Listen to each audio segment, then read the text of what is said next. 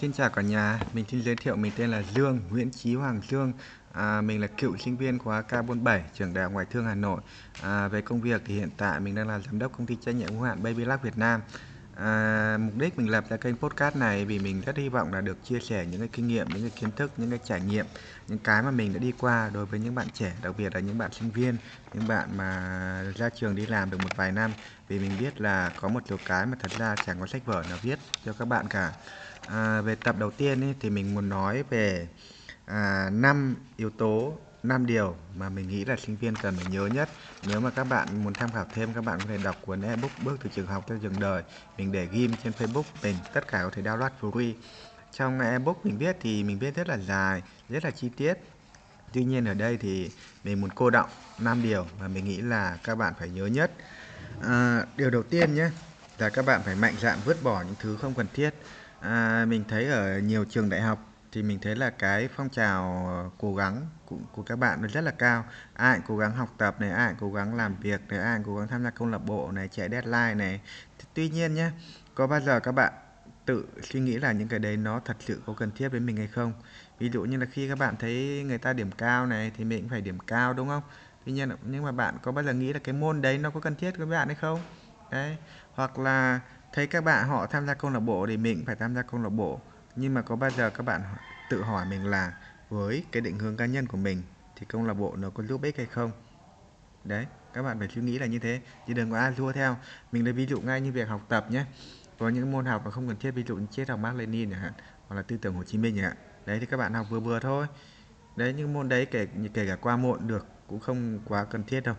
Đấy, hoặc là những cái môn ví dụ như là toán cao cấp này, kinh tế lượng, xác suất thống kê này, thì những cái đấy thật ra là nó cũng hữu ích, nhưng nó chỉ hữu ích nếu mà nhờ bạn theo con đường nghiên cứu ấy, thì nó hữu ích thôi, còn đa số những trường hợp thông thường thì chắc là không đâu. Đấy thì các bạn có thể học ở mức độ vừa thôi.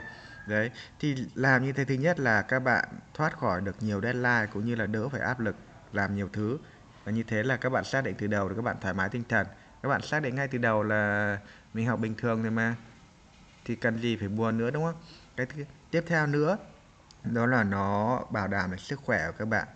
Khi mà các bạn bỏ bớt những cái không cần thiết đi thì sức khỏe các bạn tốt hơn.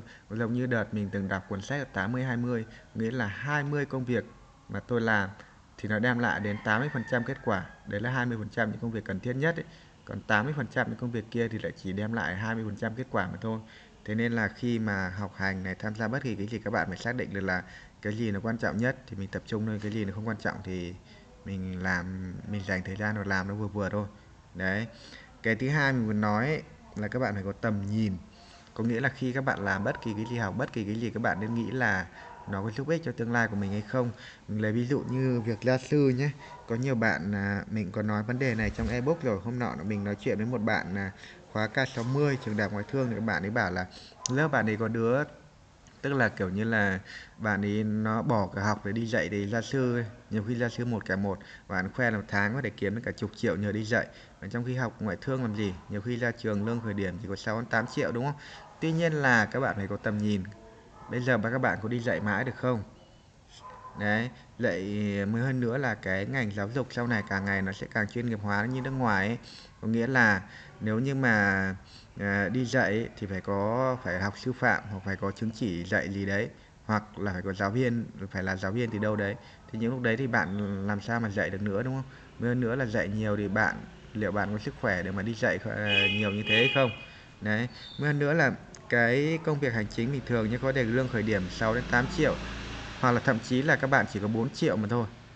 Đấy, tuy nhiên là trong tương lai thì khi mà kỹ năng kinh nghiệm các bạn lên thì các bạn sẽ thu nhập tăng dần, có thể tăng lên là 15 triệu này, 20 triệu, 30 triệu, 50 triệu. Đấy, trong khi gia sư làm sao mà các bạn tăng được như thế, nó phụ thuộc vào sức khỏe của bạn. Các bạn đi cày càng nhiều thì đấy, nó phụ thuộc vào sức khỏe, các bạn thời gian đi cày cắm. Như thế làm sao mà các bạn chịu mãi được về sau được, đúng không? Nên làm gì thì làm phải có tầm nhìn. Cũng như việc chạy Grab, thế mình thấy nhiều bạn sinh viên mới ra trường mà thôi chạy Grab nhiều tiền đến văn phòng, nhưng liệu các bạn chạy mãi được không? Đấy là cái mà các bạn cần phải suy nghĩ. Làm gì thì làm nhưng phải có tầm nhìn. Mặc dù nhiều người nói là phải bươn chải sớm thì mới có tương lai được, tuy nhiên là phải bươn chải đúng cách, bởi vì mình thấy là rất nhiều bạn mình khóa mình cũng bươn trải sớm nhưng cuối cùng là ra trường các bạn ấy vẫn rất là lông bông, vẫn không ăn thua, bởi vì các bạn bươn trải những cái mà nó không đem lại nhiều kỹ năng lắm. Có thể là nhất thời nó kiếm được tiền, họ cũng có thể kiếm được số tiền khá nhưng mà nó lại không dùng được nhiều ở sau này, đúng không? Đấy, nên các bạn phải có tầm nhìn, nếu không có tầm nhìn là chết. Sinh viên hoặc là người trẻ nhiều khi hơn nhau tầm nhìn, có nghĩa là họ người nào tầm nhìn tốt ví dụ như họ có tầm nhìn sau này trở thành một chuyên gia marketing chẳng hạn, từ đấy tiếp tục họ vẽ ra để trở thành marketing thì cần những kinh nghiệm gì, những kiến thức gì, những kinh nghiệm kiến thức đấy thì mình có thể lấy ở đâu, đấy họ vẽ ra rất chi tiết và họ theo như thế luôn.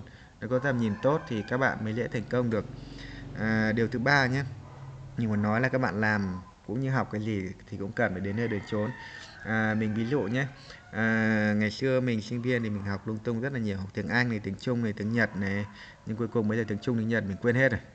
Có mỗi tiếng Anh thì mình ra trường mình thi TOEIC được hơn 900 thì nói chung mà cũng không giỏi nhưng không phải là kém, nhưng mình nghĩ là nên học đến một cái tầm đỉnh cao nào đấy thì nó sẽ tốt hơn cho công việc của bạn.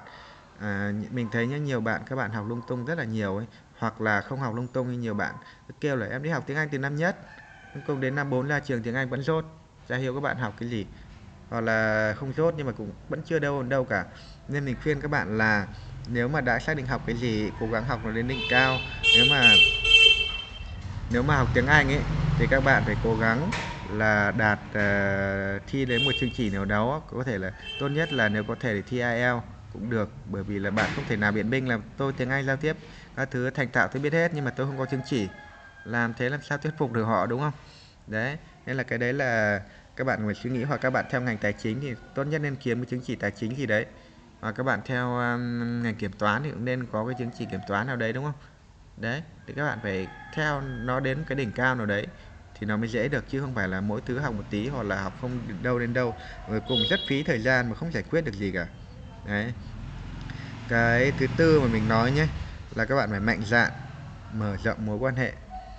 Thì mình chưa nói đến sâu xa, tuy nhiên là nếu mà gần ấy, khi mà mình thời sinh viên khi mà mình nói chuyện với nhiều người mình cảm giác là mình cũng khôn lên rất là nhiều, bởi vì mỗi người ta có kinh nghiệm riêng, đúng không? Họ có những cái góc nhìn riêng mà mình nói chuyện với họ ấy, thì mình cũng dần dần mình khôn lên, mình học hỏi từ góc nhìn của họ.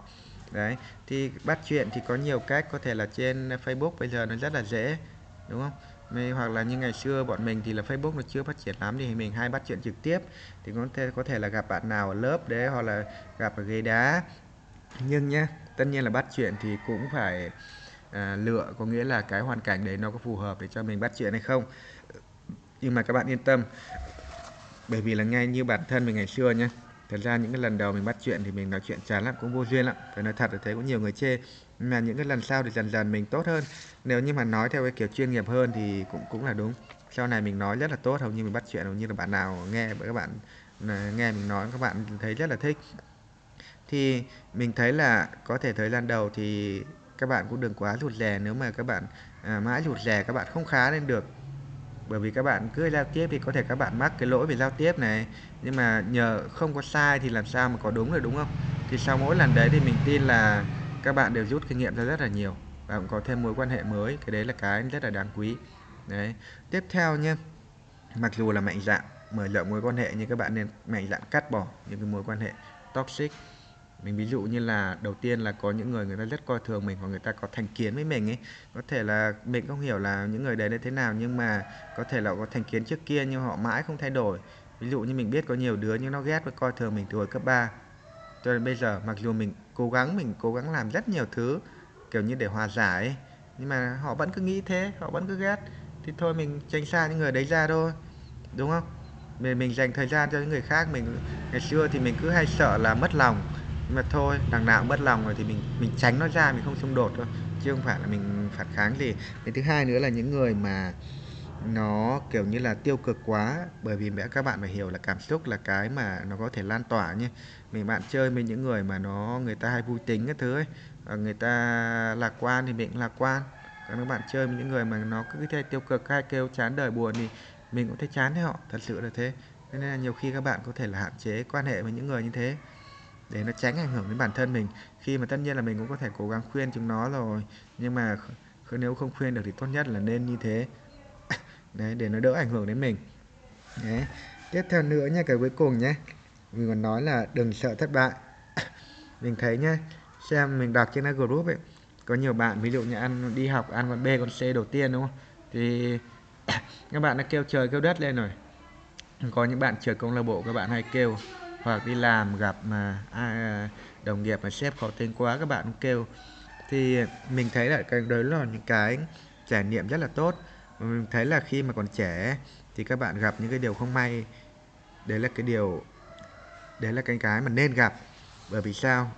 Khi gặp những cái như thế, cái khả năng chịu đựng của các bạn tăng dần lên, gần như các bạn sẽ miễn dịch với những vấn đề như thế.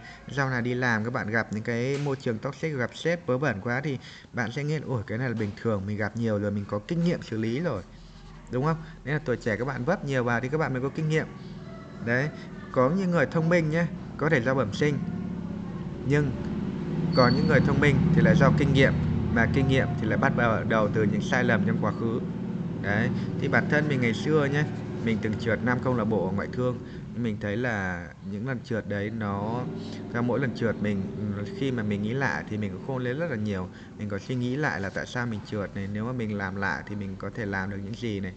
Đấy, thì những cái lần sau khi mà mình đi làm, mình tham gia năm 2, mình tham gia câu lạc bộ kinh doanh thì mình làm rất là tốt, mà mình trở thành phó chủ tịch. Mình nghĩ là những cái kinh nghiệm thất bại đấy nó cũng giúp ích cho mình rất là nhiều. Đấy, nên mình muốn nói là các bạn nghĩ đơn giản thôi. Nếu các bạn có lỡ trượt môn thì học lại, và lỡ môn điểm không cao lắm thì thôi bỏ qua, tiếp tục học cái khác. Các bạn trượt câu lạc bộ này, hoặc bị ai chê này thì thôi các bạn cứ mặc kệ thôi. Các bạn cũng có thể suy nghĩ là những cái gì mình có thể làm tốt hơn không. Đấy, nên nói chung là các bạn đừng quá buồn. Đấy, lời khuyên của mình là thế. Các bạn thất bại thì đây là điều mà rất là tốt. Đấy là cái cơ hội để cho các bạn sửa đổi lại chính bản thân mình. Đấy, trừ khi những người nào mà kiểu họ xuất sắc quá rồi thì không nói làm gì. Nhưng mà đa số những người bình thường thì như mình nói đấy, họ cũng phải thất bại rất là nhiều lần, và sau thất bại rút kinh nghiệm để lần sau họ mới làm tốt được. Đấy là 5 cái mà mình đúc rút được. Thứ nhất là mạnh dạn vứt bỏ những thứ không cần thiết, những môn học, những việc không cần thiết. Thứ hai là làm gì phải có tầm nhìn, luôn đặt câu hỏi là việc này có giúp được gì cho mình trong tương lai không. Và thứ ba là làm gì phải đến nơi đến chốn, chứ đừng làm nửa vời. Đấy. Thứ tư là mạnh dạn mở rộng các mối quan hệ, tuy nhiên cũng mạnh dạn cắt bỏ những cái mối quan hệ nó toxic đối với mình. Và thứ năm là đừng sợ thất bại, còn trẻ thất bại là việc rất tốt. Đấy. Cảm ơn các bạn đã lắng nghe.